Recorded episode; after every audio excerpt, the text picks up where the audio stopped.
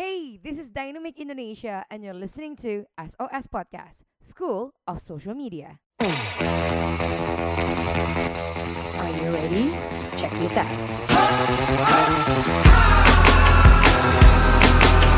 Shh, time to listen and execute. Drop the bass. Hi, welcome back people. This is so school tuh sampai sampai mandek gue ngomong school of social media by, powered by Dynamic Indonesia. And ini adalah segmen tiga with our amazing amazing guest uh, CEO of Teman Startup. Hi welcome back. Halo, halo Mbak. Hello, thank you. Uh, amazing kemarin dua segmen yang kemarin tuh bener-bener runtutannya tuh good banget dan Hmm. terakhir tuh gue masih inget banget quotes dari lo, cie. Quotes dari Lay, guys. Good. Tribe akan terbentuk kalau ada kesamaan dan juga kebersamaan, guys. Nah, segmen kali ini kita akan ngomongin gimana winning the market by creating relevant content.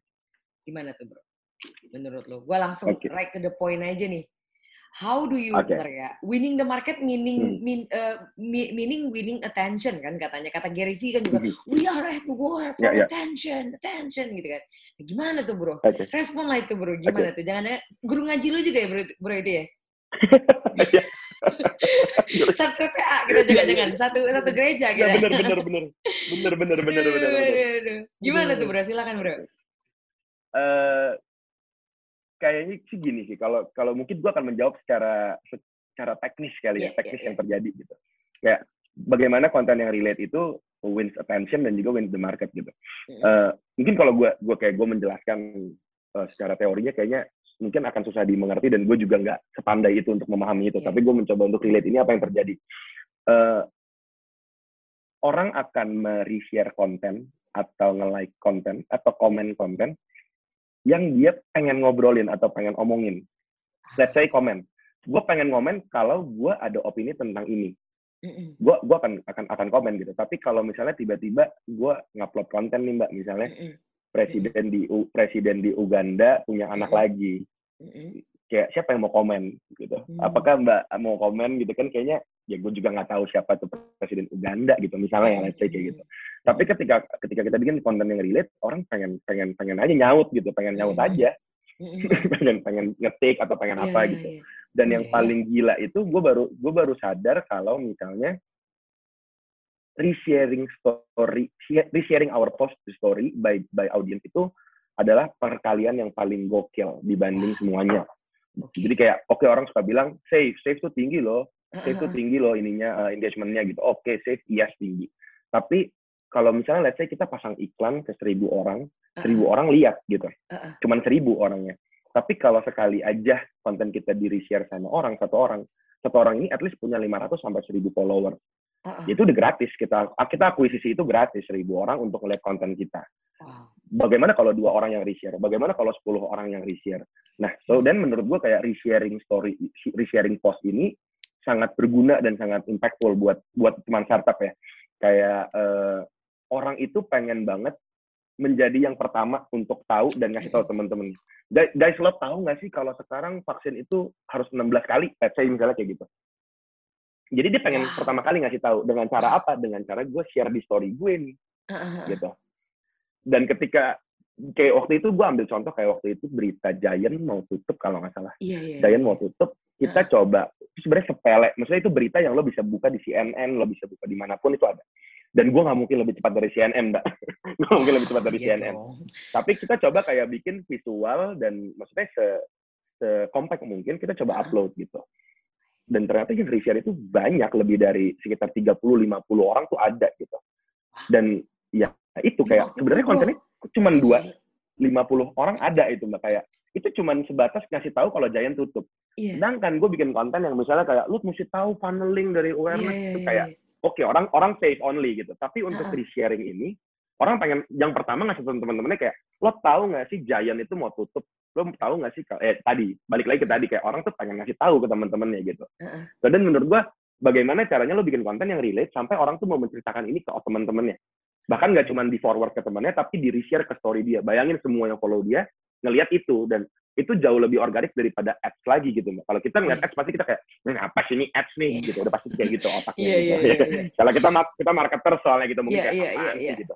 Tapi kalau teman kita yang upload kayak ini ngapain ya si si Kevin ngupload ini ya berita Hmm. apa sih ini akhirnya kita klik gitu akhirnya kita follow karena itu kayak perkaliannya lebih gila daripada ads gue gitu kalau menurut gue ya so then konten yang relate konten yang pengen orang share menurut gue itu yang paling bisa dibilang winning the market atau gaining the attention gitu Mm-mm.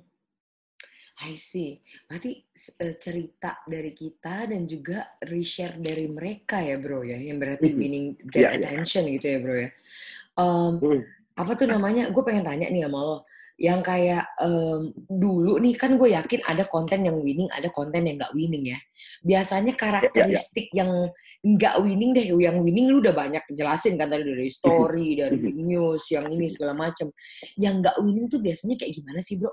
Biar nggak dilakuin lagi nih sama Dynamic dan dan semua yang dengerin nih. Gimana tuh? oke mungkin mungkin mungkin biar fair gue juga lihat Hmm. konten gue kali ya Ya, ya konten gue yang tidak Yes. Guys, tidak- langsung di follow guys teman gitu. Sarap kalau yang belum ya. Parah sih kalau belum sini. Oke. Oke, eh, konten yang tidak winning ya, yang Mm-mm. mungkin last winning banget ya di Mm-mm. tempat gue. Hmm. Pertama udah pasti konten yang promoting, itu udah pasti, Pak. orang nggak suka kan, itu udah Oke. pasti. Mau sebagus-bagus apa pun kita bungkus, kayaknya emang susah kali untuk naikin itu. Pertama, terus kedua, ini gue bisa kasih unjuk konten yang tidak winning. Mm-mm. Birkenstock dijual ke bisnis backingan orang terkaya di Eropa. Gue gua ngupload berita ini. Oke. gue mungkin berpikir kayak gue jadi ini kesalahannya gue berpikir waktu itu gue bilangin eh ini ada berita ini tolong up dong gitu gue berpikir karena Birkenstock Birkenstock is a common brand di- ada di kuping gue gitu kayak gue punya sendalnya kayak dijual ke backingan orang terkaya di Eropa gitu dan sahamnya dijual ke L Caperton gitu sedangkan ternyata audiens tidak mungkin tidak relevan dengan bisnis atau brand Birkenstock Ah, iya gue Terus- juga jarang terus kayak- sih itu. Mm-mm. sama kayak kalau lu ngomong sama orang lu tau gak tuh Birkenstock ya who the fuck is Birkenstock gitu kayak siapa nggak peduli gitu Oke, oke, oke. ya itu. Ya mau dia mau naik turun gue gak banget peduli gitu ya. Oke, oke, oke. oke, Iya, iya, gue gak, gue gak Iya. peduli gitu. Ini yang ini bahkan nih kalau gue lihat ini forwardnya cuma lima, Oke, oke, oke. forward cuma lima, yang kayak gitu. Jadi mungkin konten-konten yang akhirnya kayaknya nggak perlu dibahas gitu. Iya, Atau mungkin iya, orang gua gue nggak peduli atau gue nggak tahu gitu. Oke, oke, oke. Hmm, right, right. Menarik sih. Emang ini benar-benar benar-benar harus something yang relate tuh ya dari story, dari info yang ke Mhm. mereka seharian ya bro ya. Yang kayak Iya, yang, iya, iya. yang bisa naik gitu. Tapi gue pengen, gue tertarik nanya deh sama lo. Kalau seandainya nih bro, eh, desain, apakah desain itu mempunyai peran yang sangat penting dalam eh, attention atau menjadi winning content gitu bro? Sebenarnya ya, menurut lo? Mhm. Eh, kalau in my opinion sih iya sih mbak. Kayak Iya ya. eh, jadi kalau boleh sharing sedikit, Mm-mm, eh, kita tuh di teman startup itu ada Mhm. dua. mm-mm, Jadi ada nggak cuman bisa nggak cuman sorry ada tiga. mm-mm. Jadi dari content writer itu tidak langsung ke ke desain.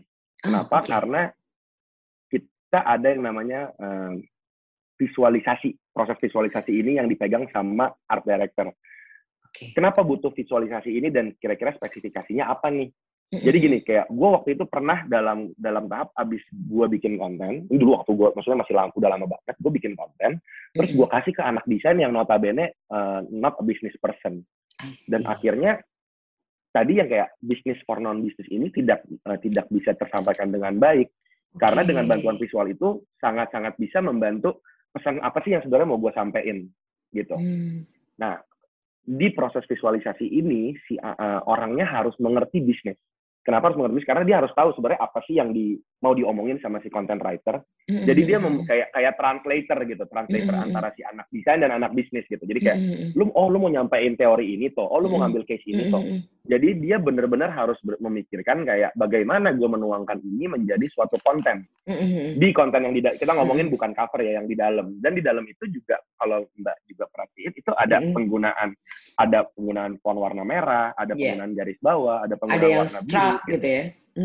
Iya iya iya dan maksudnya itu pasti umum lah ya dipakai. Cuman kalau kita kayak memberikan suatu informasi yang kayak berslide-slide, orang tuh harus sangat mempermudah baca mereka gitu. Jadi kayak slide ini kan orang nggak mungkin spend waktu satu jam untuk baca ini gitu. Mm-mm. Kayak bagaimana dengan da- dalam waktu kurang dari 3-2 menit kayak orang pas Mhm. baca tuh ngerti gitu. Mhm. So then mereka akan melakukan dua, either mereka re- reshare atau Mhm. mereka save. Gue mau baca Mm. lagi nanti gitu. Karena sekarang Mm-mm. misalnya gue lagi lagi di luar gitu. Tapi Mm-mm. save itu memang makanya lumayan agak tinggi. Mm. So dan itu sih kayaknya mbak. Jadi kayak Mm-mm. poinnya untuk menyampaikan itu dan kalau Mm. seberapa pentingnya desain kalau kita Mm-mm. ngomong tadi udah diisinya Mm-mm.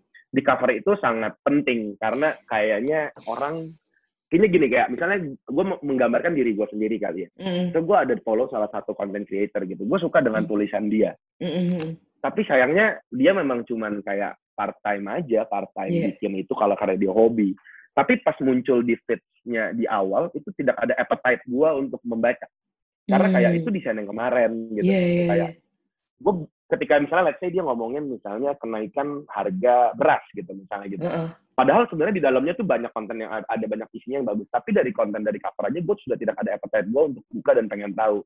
Tapi Heeh. dengan misalnya penggunaan penggunaan misalnya ilustrasi beras atau ilustrasi misalnya ada beras ditukar misalnya ada uangnya juga gitu kayak gue langsung kayak membayangkan beras itu mahal dan kenapa ya beras itu mahal. Iya, So, dan iya, iya. kita tuh paling berat di halaman pertama sebenarnya. Sorry di di cover. Biasanya kita paling Hmm. berat di situ kenapa? Karena bagaimana orang lihat dan appetite-nya ada untuk membaca konten tersebut gitu. Mm-mm. Wah. Let's say misalnya contoh kalau kita bilang kayak kita pernah ngomongin market share. Tapi Mm-mm. market share ini kalau digambarin gimana ya? Kalau kita cari di Google, ya market share paling keluarnya gambar uang, gambar orang-orang gitu. Kayaknya kan kita nggak mungkin memakai Iya, GIF iya, iya. atau icon seperti itu gitu. Maksudnya pasti akan kurang untuk orang mau lihat. Akhirnya kita coba, nah si anak visualisasi ini harus memikirkan market share itu kan sesuatu yang ada dan dibagi gitu. Iya, iya, Kemudian iya. dia nggunain gambar gambar pizza gitu, pizza Iya, yang lagi iya. diambil. Yang kayak gitu-gitu yang memang agak sulit dan membutuhkan Heeh. waktu yang lebih lama dibanding ngedesain isinya gitu, Mbak. Iya, iya. Aku setuju banget sih sama kamu yang sometimes kan ada Mhm. yang kontradiktif ya bro ya. Ini, oh enggak kok, Mhm. ini gitu kan. Yang kayak, aku setuju banget sih sometimes udah bagus-bagus ternyata nggak ada art directornya nih kayak something bisa dicontoh nih sama Dynamic nih. Kayaknya harus ada art director yang Iya, iya. ngebayangin nanti nih kayak gimana hasilnya.